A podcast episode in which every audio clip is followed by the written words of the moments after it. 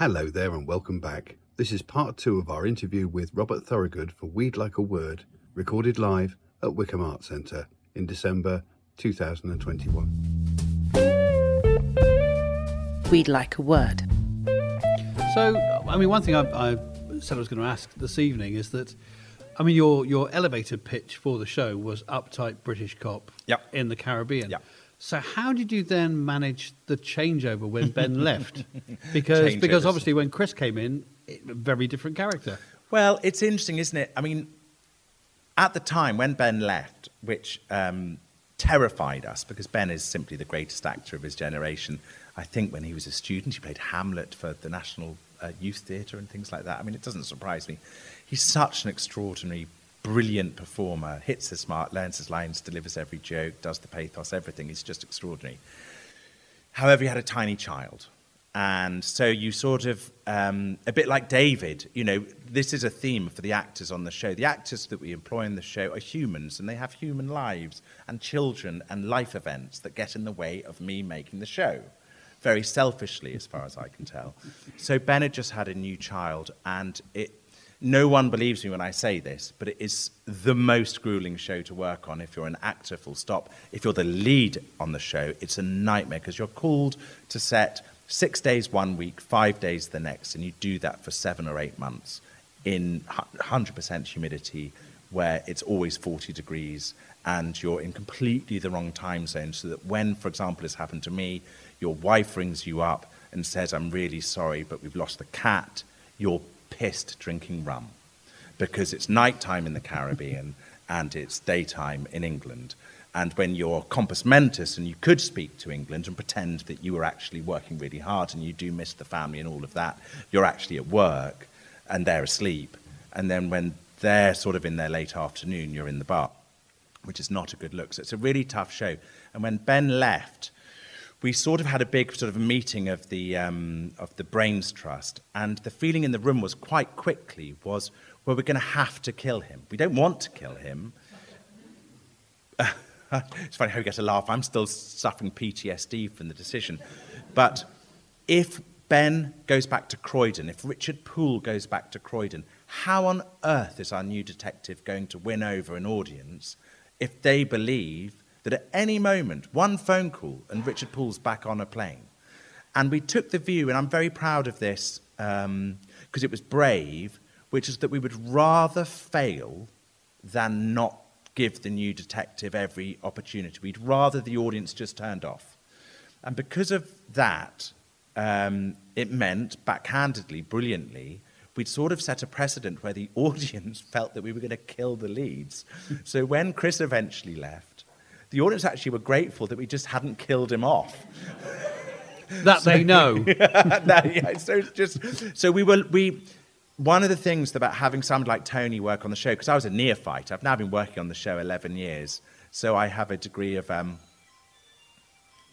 I can now formally say it makes no difference that the phone rang. This is not a theatre, it's just a chat. It doesn't bother me, it's fine. If anybody And some- the bar is still open. and the bar is still open.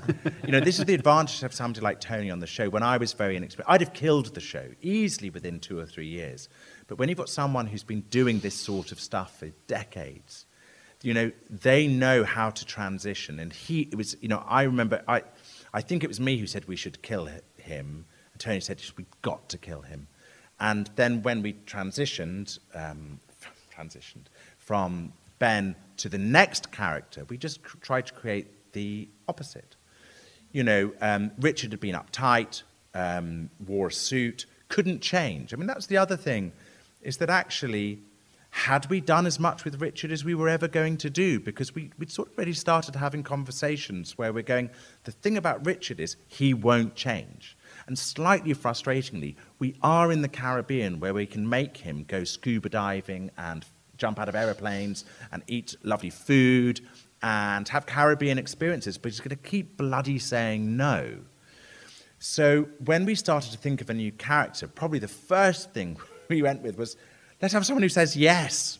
Not because we were frustrated, but because this is an opportunity, isn't it? And if Richard was fastidious and made lists, then let's have somebody who's uh, totally disheveled. And before too long, bang, we seem to have come up with Columbo. because everyone who works on the show is a total murder mystery nut and obsessive like me, like all of us, or some of us. I wouldn't want to tar everyone with the same delightful brush. Um, and we thought that's the model. So you go from Hercule Poirot, which was kind of, I mean, Hercule Poirot is not Richard Poole. Richard Poole is an angrier, um, more inadequate man than Hercule Poirot. Richard's arrogance is a sort of mad self hatred, whereas Hercule has no self hatred at all. But that was very much my kind of model, because uh, I adore Hercule Poirot. Um, so let's come up with Columbo. And then before too long, you realize with each either detective who goes um, because they have children. Uh, very unfortunately, with each detective that goes, or, or, each member of the cast that goes. See, Camille, right? So Sarah, who played Camille, the wonderful Sarah, um, she realized, because she's very smart, the thing about, if you're asking about Olivia Colman or any of these actors, um, dear God, they're smart. They're just smart. They're, they're street smart. Sarah said to us after a little while, You created me, the character of Camille, to be the opposite, the antithesis, to be the argument against Richard Poole. You know, I'd be passionate, whereas he'd be dry. I'd be. Um, and now that you've replaced Richard with um, Humphrey, you've kind of gone for the opposite. And I find I agree with Humphrey all the time. There's no disagreement anymore. So maybe it's time to go. And we just went, Oh, that's really astute, isn't it? So, you know, with our you know, best wishes, um, we, we let her go when she asked to go. We'd have kept her forever if we could have done. Can I interject? I've got, uh, when you're talking about changing over the, the lead character, so our listener, Joe Cawley, was saying it, it struck him as quite like Doctor Who regenerating. Ah. and, well, and also, I wonder, has anyone got isn't it? a question about Ardal O'Hanlon? so I've okay. got a dead leg like you wouldn't believe. Okay. Okay, there's a question about Ardal O'Hanlon over there. Because if you hadn't, I had one. I personally think he's one of the funniest comedians yes. ever yes. to come onto the British television. Yes. Oh, and what's your name and where are you from? Um, I'm Sally Reynders Messenger and I'm from Chalfont St Giles. Is he as funny on set as he is as a character? And before you answer that, yeah. the question I was going to ask is who's your favourite and, who, and, who's the best? Anyway, let's hear um, about Ardal. The thing about Ardal is that he is quite simply the most wonderful human being anyone has ever met. And I remember we were filming in, when we did uh, his introduction story, um, he was filming in um, Southwark somewhere or other. In the, but there's one of those pubs where the Mayflower sailed from. I can't remember.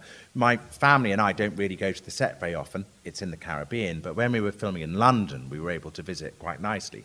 And there was Ardal. And joining a show is quite intimidating. And it, it, because everyone knows each other, there's, there's sort of a language of how the show works. And he just was so friendly and so nice and so lovely. And all of the other actors kept going, Oh my God, he's the nicest person ever.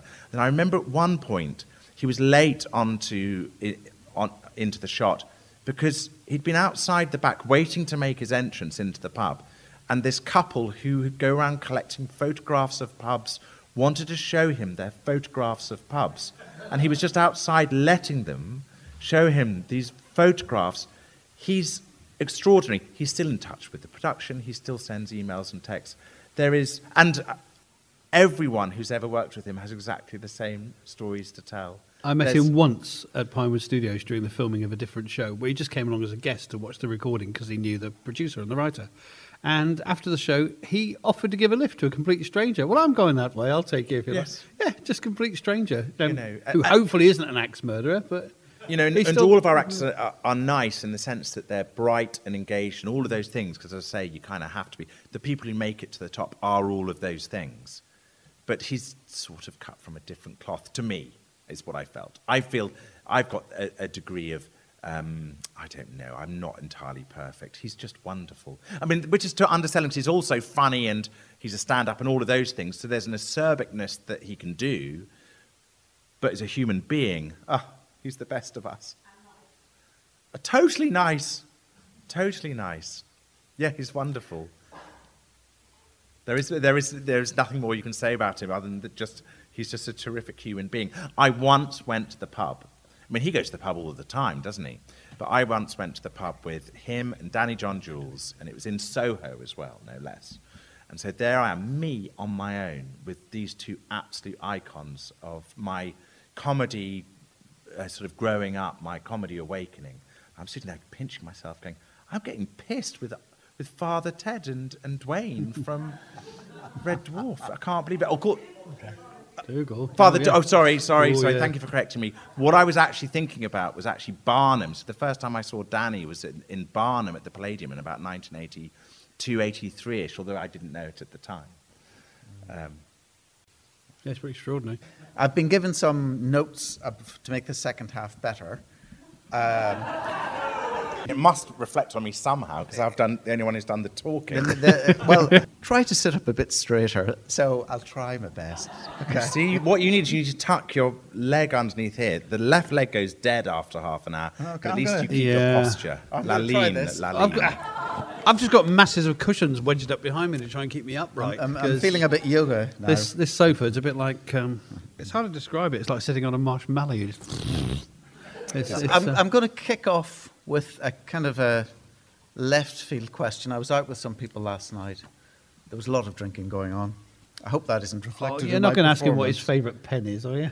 he actually asked that of a guest. He actually asked a guest, no, "What's your favourite favourite pen?" He has a pens. Of course I've got favourite favourite. I'm a writer. Uh, there's a thick gel pen that you can get. I can't remember the name of it, but you get them in boxes of 10. Oh, they're just so covetable. The best ones are those ones with those, that, that lid. No, I've overstepped the mark. You see, what's your favourite pen is a good question. Yeah, all right. So you But say. what I was going to ask I'm you looking is, at my favourite pen. um, it's one of our regular listeners, Mm-hmm. Janice Staines, can't be with us tonight, but a big supporter. And she didn't actually give me this question. It was kind of Lamy. It's a Lamy pen. My favourite pen is the Lamy pen. And I took one to South Africa. I worked on a TV show called Trackers. She's going to have to wait. You asked a writer what their Sorry, favourite Janice. pen was. And um, my literary agent sent me this pen saying it would change my life, and it did. I took it to South Africa and I left it in a hotel room, and I've still, what, two years later, felt that it was such a big event in my life that I'd tell it as an anecdote in front of a room of people who've paid to hear me talk. They're That'll about be an fifteen episode, pounds The Lost each. Pen. The Lost The lost pen, about fifteen pounds each. You really bulk at the price. Oh, but they're lovely, and they've got a little clip on, which means you can keep them on a piece of string around your neck if you wanted to. If you want So- to not lose them, that's what you would do. Yeah, yeah, exactly. Anyway, Sorry, back to do ask the Janice. question. And uh, although she didn't actually ask this question, it was William Ward, which was, "Have you ever been in a punch up?" No, I think everything. Yeah, not yet, not yet. Um, I think Just don't nick his everything about pen. my demeanour and approach to uh, everything suggests that um, if ever a punch up was happening, I'd have already left. Yeah, I'm not. No, my dad once got into a punch up at Lords, and I've always thought that is impressive. One, he took me to Lords. I read The Sword and the Stone all day. Didn't realise I was actually watching Ian Botham and Viv Richards because I was too young to appreciate it. But it made me fall in love with T.H. White, which is at least correct. But he got into a punch up at Lords, and you go, well, fair dues if you can do it. But no, that's, um, that's not a question that needs this long an answer. Okay, Grant. Maybe we should go back to the audience. Gonna buy Listener. Anisha has a question over that side with her hand up. Anisha from Chalfont St. Giles. We've heard lovely stories. We love Death in Paradise. Tell us some scandal and secrets. Unfortunately, I once told a scandalous story at the Henley Literary Festival. And the next day, the BBC press office rang me up, and I got hauled over the coals more than I've ever been before. And vis a vis not getting into punch ups, I desperately need the approval of people I've never met, and it really upset me. So, sadly, um, I'm going to tell you with a straight face that in 11 years of making the show, there's never been a single scandal No marriages, births, Nope. or real Oh, deaths. we've had some births actually. Oh, we've had some real deaths. We've been going long enough. Some people have died, unfortunately, which is, you know, life happens. You know, it's really strange uh, trying to be a bit, trying to move the conversation away from where we were. When I pitched the show, was hustling to get the show made. Uh, it was just an idea, and then you get it off the ground. And I remember um, after the first series, or when we were shooting it, making a, a pact with God, like. Um, uh, picture of Dorian Gray, where I just said, if we can just get to a second series, I will agree to anything. Oh, it's with the devil, isn't it? You make it with the devil. Um, I'll agree to anything as long as we get to a second series. Uh, because I felt that if you could just get to two series, then at least you had a fair crack at the whip. When they cancel you after two series, then that's fine. You got 16 episodes. That's as good as you could have been, and there we are. Three series in, four series in. It, it took time. It really takes time. But within eight or nine years, it had become something that some teenagers had never not known existing. And it becomes this sort of, it becomes its own thing. You know, we work sort of for Death in Paradise and at Death in Paradise. It's this sort of juggernaut. Um, and sadly, because it's gone on, so, no, not sadly, because it's gone on so long, you know, um, Leela, our lovely very first uh, production uh, line manager, died. You know, it's that extraordinary thing you go, it's been going for 11, 12 years. We're doing another series next year. Um, all sorts of life events have happened, including things I can't tell you about on different islands involving drugs. Okay, that's you've addressed that one. You've Thank you. one. He's actually why he's protecting me. Uh, I remember asking Anthony Horowitz how many people he'd killed, and he said, "In real life or in fiction." and I thought I was a bit. I didn't know what to say there. Is it, Yeah. is it a non-zero number? It is It's a non-zero number. Okay, less than 10?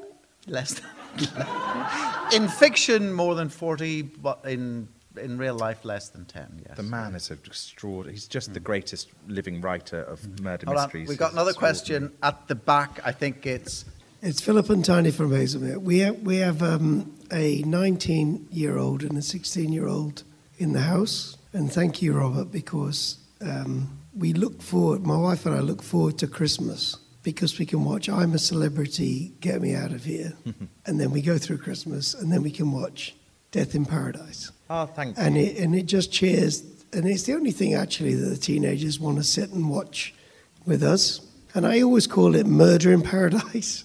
Well, fun enough, that the- was what it was very nearly called. And the three, the three of them, my wife and my two children, like, would you stop calling it Murder in Paradise? As long as we've got your eyeballs, I don't mind what your mouth And now, is. and now, and now, I just call it Murder in Paradise. So That's, what- fine. when it comes on, the four of us, like chil- very small children, dance around to the guitar riff. yes, yes. so do I. I We- do that. we- can we can we all sing it together? But oh, my question is, who wrote the guitar riff? And then shall we all sing it? Um, well, so the original song is Who's. It's not Who's Wondering Now. It yeah, is, it's who's, yes. one, Who's Wondering one- Now? You're Who's wondering wondering now. now? You're Amy- wondering now. That's Amy right. Winehouse You're recorded it. She recorded it. We now. wanted the Amy Winehouse version, and they said they were going to charge us afford it. so much money Yeah. that we went, well, we'll just re-record it because the actual, you know, the, the rights to the song. I also, as do my family, dance around to it, and everyone, just be clear, everyone who works on the production does exactly the same thing because it is so jaunty. One of the things that gives me so much extraordinary delight, because we're not going to all sing it, because that would just be just. But we can play it and have a dance. No, I- we can't. No, uh, yes, not. we can. Let's I'm getting play my it video up because I can't believe this is happening. We can play it. Uh, do No, we have it can't. handy to play? But you have to join in because you started it at the back. No, one of the things that. Oh, Yeah, here we there go.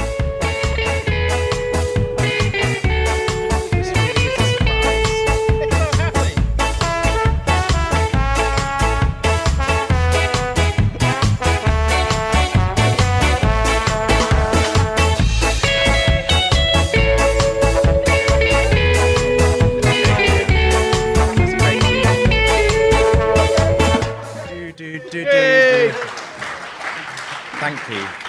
No, one of the glories of light-hearted murder mysteries, and weirdly, people who don't do light-hearted murder mysteries never get this, is that you come in on a really serious situation, you meet this family, oh, they're all the same, Midsummer, Jonathan Creek, it doesn't really matter, Jonathan Creek. It's really serious, there's a, a catastrophe, the melodrama, someone gets murdered, you hold on the dead body, blood trickling out of the mouth, and then you get the jaunty music.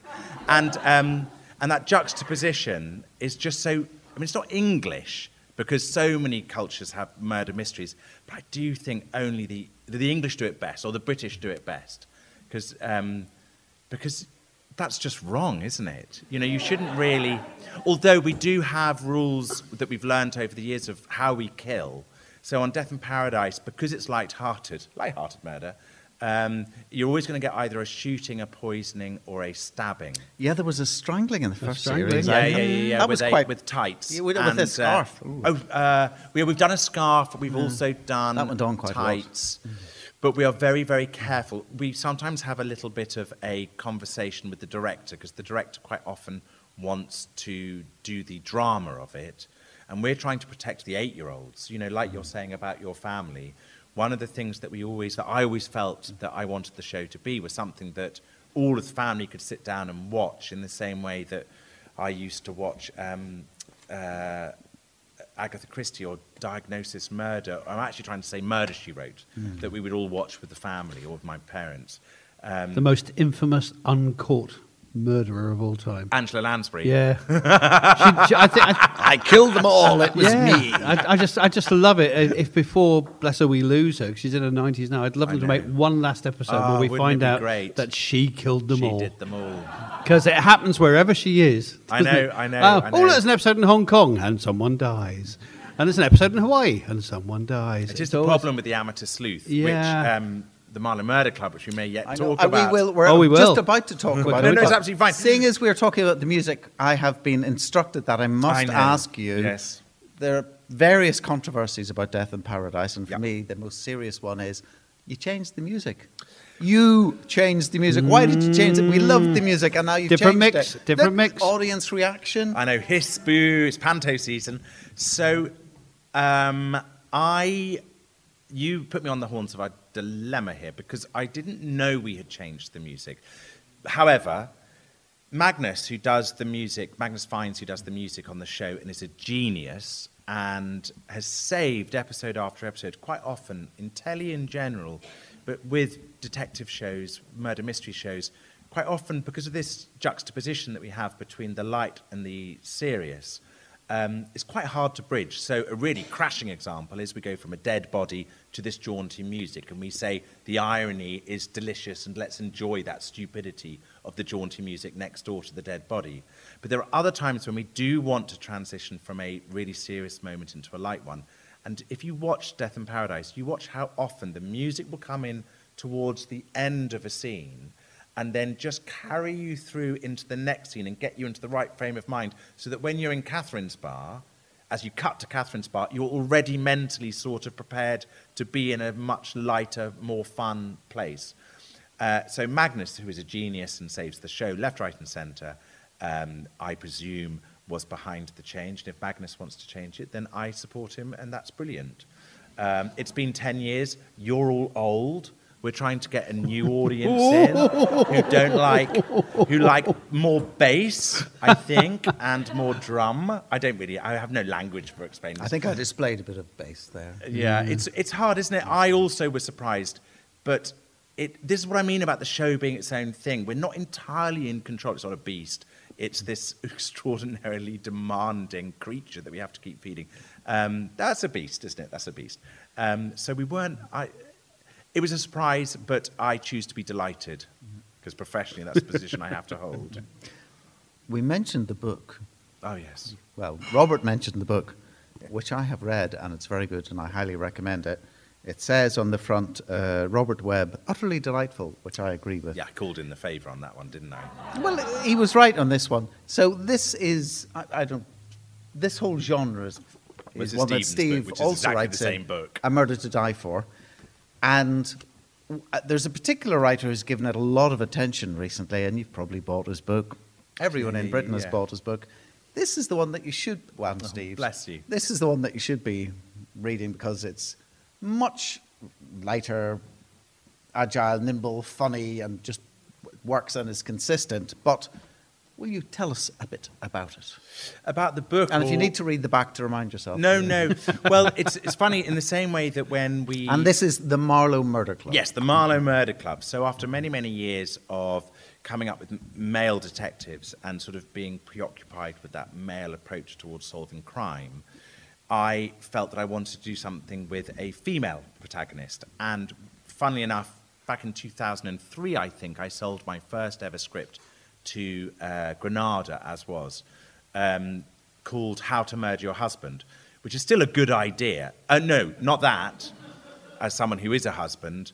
The, um, it was the idea of four bridge playing women in, who were in their 60s who realized that their husbands are about to retire. So they're all going to do a strangers on a train and bump off each other's husbands. So three of them will kill one, three of them will kill one. Uh, and I sold this to Granada.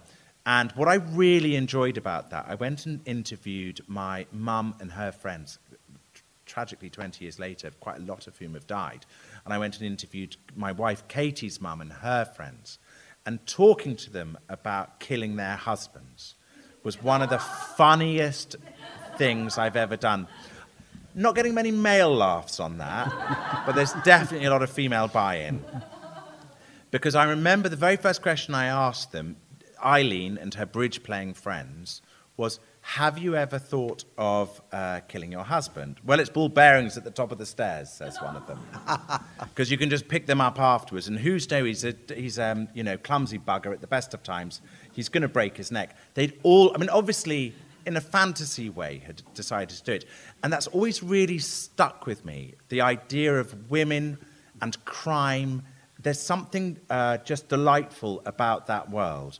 And back in 2015, um, I came up with this idea called the Murder Club, which would be about um, a character a bit like Judith Potts, who's the lead character in the novel. Uh, but I came up with it as a TV show. Um, and I sold it to Ecosse, who make uh, Monarch of the Glen back in the day, my favourite programme back in the day. Um, and we developed it and we tried to set it up, and it didn't land. One of the problems I've had in the past of trying to sell a, a murder mystery show is that the BBC will, will, never buy it because it would be a rival to Death, it would take me off Death in Paradise, which is sort of stupid from their mm. point of view. Uh, so we failed to set it up. Um, but I, again, had sort of developed the idea further. And then when I had, um, I've been writing Death in Paradise novels because I've always been obsessed with uh, Agatha Christie and reading Agatha Christie novels and trying to learn how she does it and trying to basically copy. Not you can't copy her; it's just stupid to imagine. But trying to uh, do your best shot at, at doing a, a, murder mystery novel. After writing four Death in Paradise novels, I finally felt I had the courage to do my own thing. And I, am published by HarperCollins, and I said to my um, editor, in fact, what he said to me was, So, what is book five in the Death in Paradise series? And I went, oh, I'm really sorry, I've not planned that. I've actually come up with a new thing based on this old idea that I've been knocking around for ages about a group of women who solve crime. Um, and then as I was writing it, lo and behold, Richard Osman came up with the exact same idea. And then it became the biggest selling book in publishing history. He got the largest advance of any first time writer. And it was paradoxically the best news that it could have ever happened for me because suddenly the genre of light-hearted murder mystery, even the title, you know, M- Murder Club, I'd got the title. I mean, I presume Richard, who I've never met, has done the same. The very first ever um, Miss Marple story is in a story called The Tuesday Murder Club. So I was nicking the title, thinking that I'd be the only one who was nicking the title. Um, but I presume um, he's coped fine with the fact that I've sold some copies compared to his millions all around the world. And it's made a huge difference for me. So I just am just hugely grateful uh, that um, his book came out in September and I came out in January.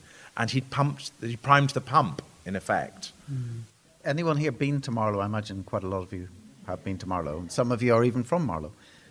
The setting, the river mm-hmm. flowing through it, is an important thing in the book.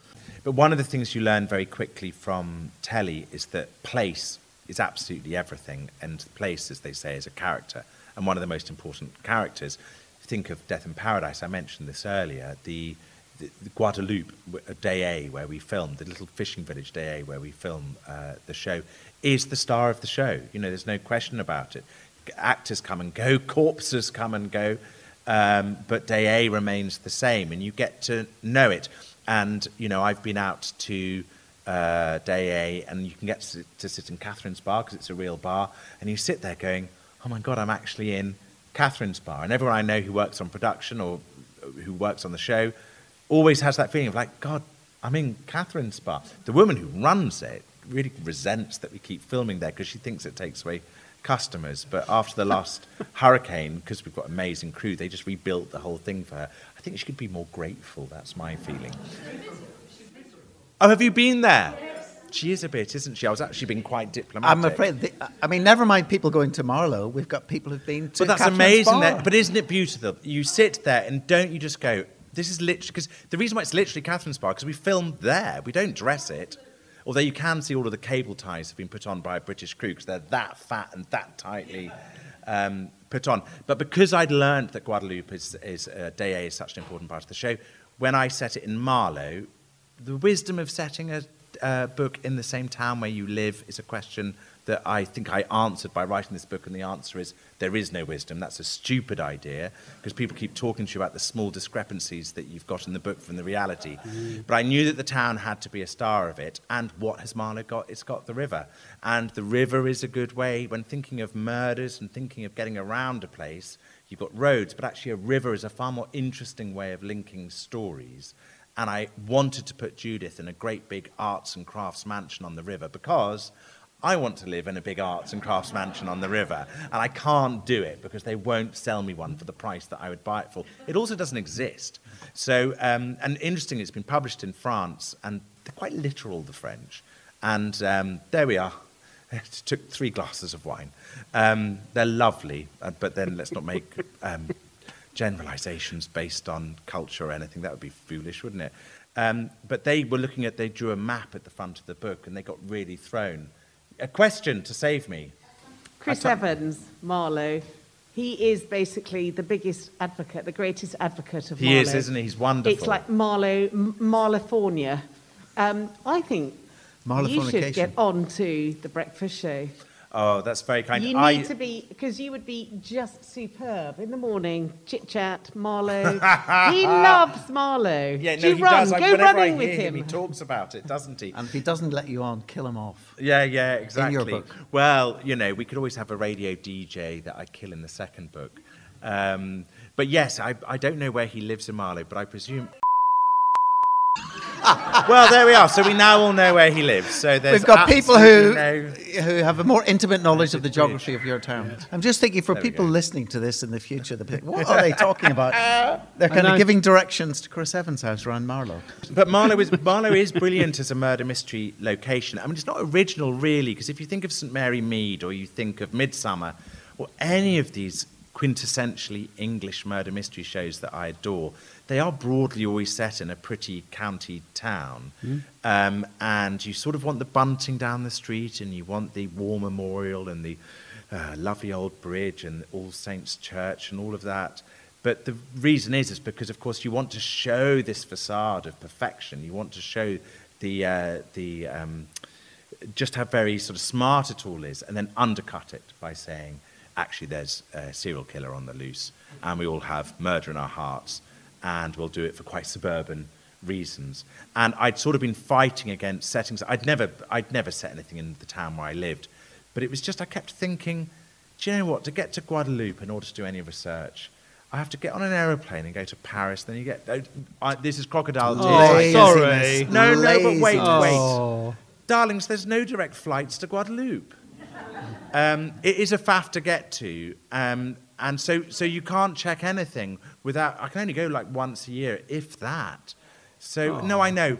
No, I get it. I get it. But There's this uh, is like an when- invisible violin being played. I know. You should see the size of it. Um, it's um, it's the same when the actors say how hard it is working out there. It, it, it is just just from a functional time point of view to do any research. It's, it's at least eight hours, nine, ten hours before I can do any research. And I just thought if I said it in Marlow, which has everything that a quintessential English town, St Mary Mead, would have, um, to do research, I just walk out my front door and turn left or turn right. Um, and then my postie, Fred, who basically is the mafia don of Marlow, um, uh, yeah, the mafia don of Marlow, uh, got wind that I was setting it in Marlow, and he said that uh, I had to put him in it. And I thought, well, shit. Actually, And he- he's got and the you mo- did. Yeah, he's got the most power over me of anyone, because if my post stops arriving, we're screwed. Um, so Fred Smith gets a, um, a whole chapter to himself in the book, and it was just blackmail. Really? So now you've revealed that you're open to this pressure from your neighbours. yeah, yeah, but it's got to be proper leverage. I won't do it for anything. Okay, all right. Well, that's the challenge. We want more questions. More questions, yeah. Okay, there's one right there in the front. Hold on. Where is our have special? Oh, sorry. No, there's one down here. Beg Hi there, pardon, this sorry. is uh, Kevin from Chesham. My question is how many more stories or series do you think you have left? Uh, and how, at, at this point in time, and we're not going to hold you to this, how would you kill it off, the, uh, the whole series? How would you end it? Oh, well, I have a fun idea of how to end it. Earthquake. Do you know, do you know what? Weirdly, at the beginning of every series, uh, we think we've got nothing. And we sit there. The people who make the, the, the sort of the, the brains trust, I mentioned this earlier, so there's, there's Alex and there's Alexandra, Alex, Alexandra, it's television. Um, mind you, I'm a Robert. So um, there's James and there's Tim, and we sit there and we always go, we've got nothing absolutely nothing. But you just talk and you try and think, well, what haven't we done? We often talk about Agatha Christie's, n- not in a, um, uh, a stealing sense, but as in what are the sort of tropes that she. But we talk about Agatha Christie because she invented everything. You know, what are the tropes we've not done? So, or the genres we've not done. So, for the next series coming up, I've written the first episode, and I just went, we've never done a kidnapping. So, why don't we start off with the kidnapping in progress? And then there's a murder. So you sort of go, well, what would a kidnapping murder even look like? So you sort of just start asking questions, and then slowly, because the people in the room are very talented, um, you kind of come up with an idea of what that might be. A couple of series ago, I did a radio station episode because my wife works in radio. And again, you go, well, if we did a radio station, what have we got? What are the cards we can play? And you go, well, soundproof booths. So if you shot someone, so that's why it's a shooting murder, because it's a soundproof booth. But also there's the ability to pre-record stuff that goes out on the radio, and then you sort of build it up. And you've got to get to eight episodes. This year we're doing a Christmas special, which was a very late decision. Thank you, BBC. Um, which meant that having come up with eight, we actually had to come up with a ninth. So that was very, very challenging, particularly, as I say, for the actors, because their gig just got very, very long. Um, but you eventually get there, and at the end of it, every year we go, oh, I don't know how we did that. That was fantastic. Well done, everyone. We'll never do that again. And then you start up again with, well, I haven't got anything. What about Um, killing off the and- the killing off everyone. So They've um, got a I've- volcano. We've got well. You say that we were going to right the volcano episode. We we went and recce'd on Montserrat. Right, I've done no cool things in my life. I've had drinks in Soho with Danny John Jules and uh, Ardal, and uh, we went on a recce to Montserrat, which we got to by speedboat. Right now, that was cool. And the reason why we went to Montserrat was never quite explained to me, except the fact that wouldn't it be cool? They've got a genuine volcano um, uh, watch place, because obviously Montserrat struggles with volcanoes. Um, so we wrote our volcano episode uh, about the time that Brexit happened, the pound collapsed. We couldn't afford to go to Montserrat anymore, so we did it all with green screen. But the, the, the trip was, was very, very nice. So we, we, it's not a volcano episode. Now, I've never told Red Planet this, but I think that for the last episode, we should just get out all of the extant detectives. We should get out Humphrey, we should get out, we should just get everyone out. Get out Camille, get out everyone we've ever had. Richard will have to appear as a ghost, which I have no problems with. He's done it before. He's done it before. Again, that was a good moment. Uh, it was Tim Key, the executive producer on the show, said, Do you think for our 10th series we could have Richard back as a ghost? I went, Yes, we can have him back as a ghost. And I remember everyone else in the room went, Really? Do we do ghosts? And I went, Yes, we do ghosts. So yeah, he came back as a ghost. So that's what I'd like to do. I'd like to have um, a meeting of the detectives. And maybe one of them is, maybe they're all suspects. But I don't know. You know, you know exactly. You have a bit of murder on the Orient Express. But you know how these things are. We'll probably get cancelled in between series. Do you know what I mean? We, we maybe won't get that run in or the run up to it to the big ending. It's always a whimper, isn't it, rather Okay, than a bang. next question. Next question. I'm Jonathan from Bedford. Oh, Ben. Come all of this way, Jonathan from Bedford. Just for you. Well, uh, all of you, all of you, obviously. Good recovery. Good, recovery. yeah. Uh, may I ask Good two questions? The first Yes. really is um, would you think about doing perhaps three deaths in an episode as an homage Ah. to uh, Midsomer? interestingly, so I'm going to twitch on this. Yeah. We discovered quite early on, right? So you've got to introduce a new world, that episode of Death in Paradise, with new characters. You've got to kill someone. Then you've got to um, work the scene. You've got to interview the, the, the surviving members of the family or the grouping. And then you've got to discover the oddity clue, whatever that is. You're 18 minutes in. We've got to have a scene with Harry the Lizard where we go back to the shack. There's got to be some kind of B story of what's going on with the police station that week. Um, there's got to be um, something for Catherine to do, something for Don, the amazing Don Warrington to do. And before you know it, you actually, you're, we're always fighting to get stuff into the episode. And if you kill even one extra person, that's another crime scene you've got to work. That's another chunk of clues you've got to do. When you write a book, you actually need to kill quite a lot of people because it keeps, you know, um, the energy yeah. up. You know, because a book is 80 odd thousand words or 70 odd thousand words. But in a 60 minute episode, it's really hard. Midsomer, 90 minutes long. Jonathan Creek, 90 minutes long. We are the only show stupid enough to try and do it in 60. but I always used to say that Monk could do it in 42, so we could do it in 60. Okay. And the second question is, why did you call it a Jeep rather than a Land Rover? Uh, right, why did I call it what, Jeep? A Jeep. The, they all say get in the Jeep, and it's yeah, a right. Land Rover. So, so the way, so the way television. How un-British. I know. So the way television works is an idiot with no money living in Walthamstow um, writes a story, having never been to the Caribbean and having never done anything with the police and having no knowledge of Land Rovers. And then when they um, start to say, let's make this, that idiot goes to meetings and says, I've never been to the Caribbean. I think I need to the Caribbean. And then everyone in the room goes, yeah, sure, you want to go to the Caribbean. You're not going to the Caribbean. So there's so much I didn't know. The very first time I ever stepped foot in the Caribbean was after I'd written five episodes of the first series. Um, we'd been greenlit, we were shooting it, and no, it was no, there was a recce. I went on a recce, that's right. But we had been greenlit. So the first time I had, that's I'd written three episodes. Forgive me, my memory's gone hazy. Um, and that was when I knew what it was like. So it was done. You know when I said on the Friday they said come up with the characters by Monday? That's kind of how it happened. Fortunately, because quick decisions are often the best decisions, a lot of those decisions have survived. But I here and now admit I haven't the first knowledge about cars. I just called it a Jeep. I mean, like, what is it? I didn't, until now, I didn't even know I'd been causing offence. Okay. I do apologise. A- any other uh, complaints from the audience? Any other complaints?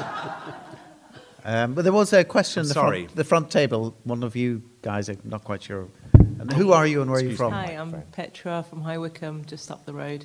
Um, when, back in the day when you were pitching mm-hmm. and you got all these rejections, Oh. how did that make you feel and what kept you going to, to get to where you are now? Oh, that's yeah. His wife. Yeah, well, it is my wife. Yeah, well, it, it is. I mean, that that's true. What was really hard? Right, I can't control what people think of the show, and I can't control what people think of a pitch. But what I can control is what I'm doing. And so, as I got older, I realised, which is why I uh, pitched so passionately and never let an opportunity go. Why, when I was even thinking of Midsomer Murders, I was going, I've got to develop an idea because what if they ever said to me, What's the idea? And I didn't have anything. Like, that's the moment gone.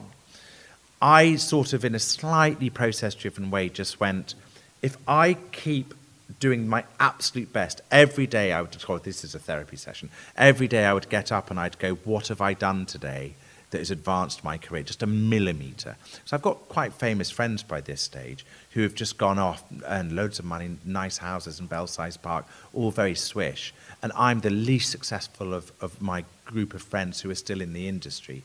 But I just thought they got there quickly. I had the sense of there's a destination. I know where I want to go. I'm just going slowly. So as long as I am making progress every day, then I'll get there. And it'll take me longer. I was 38 when the show got commissioned, two children. That's, the, that's where my lovely wife Katie comes in. Um, because for 10 years she'd be just keeping us afloat with a regular salary. Um, but as long as I go slowly, I will still get there. You know, it's the tortoise and the hare. Having said that, though, what if it hadn't come off? If I, if I had, if, if Bob Wilmer hadn't been killed, uh, or died rather, I wouldn't be sitting here. Uh, any more questions from the back? Some that's we've got these bright lights in our face. It's Yeah. very showbiz. Yeah, we can't see It's hard anyone. to see. Aha, here we go. Hello. Who are you and where are you from? Jill from Sheffield, Oh my word! although Sheffield. originally from Glasgow. Oh, okay. Not a Sheffield accent. My gosh, somebody has come from Sheffield tonight. And Glasgow. I, All the way from Glasgow. This is amazing. um, I know it's a long way off, well, hopefully, but a lot of writers that I've spoken to before, everybody wants them to go on forever. But do you have a retirement plan? I don't. I don't know because um, I've come to this quite late. So I've only really been um, like I stopped temping in 2009. So I've only been. So, so there's still a hunger there to to write. But the, truthfully, I don't know where ideas come from. So I don't know when the ideas stop. If an idea, I mean, writing is miserable. You know, it's it's it's getting up every morning, pressing that button to turn the screen on, and just feeling, oh God, another X number of words today. What if today's the every day you go, what if today's the day nothing comes? And that is not a big problem, but it is how I pay the mortgage. So I sort of go, I just don't know, is today the day? So one day that'll come, and or maybe it won't. It's it is vocational in that sense, isn't it? You know, you, you write because it's an illness. There's this desire, this desperate, pathetic attempt to s- sort of try and gain approval from people you've never met. But um, I'm thinking tricky. that this could be a good time to bring things to an end. Oh gosh, everyone's done very well. We've been here a couple of hours. I We know. have, yes. It's fabulous. And thank you very much for your questions. Oh.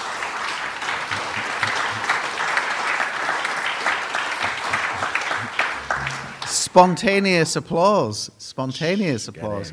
Well, thank you very much for listening to We'd Like a Word with me, Paul Waters. And me, Stevyn Colgan. and our special guest, the author of The Marlow Murder Club, Robert Thorogood. Thank you very much.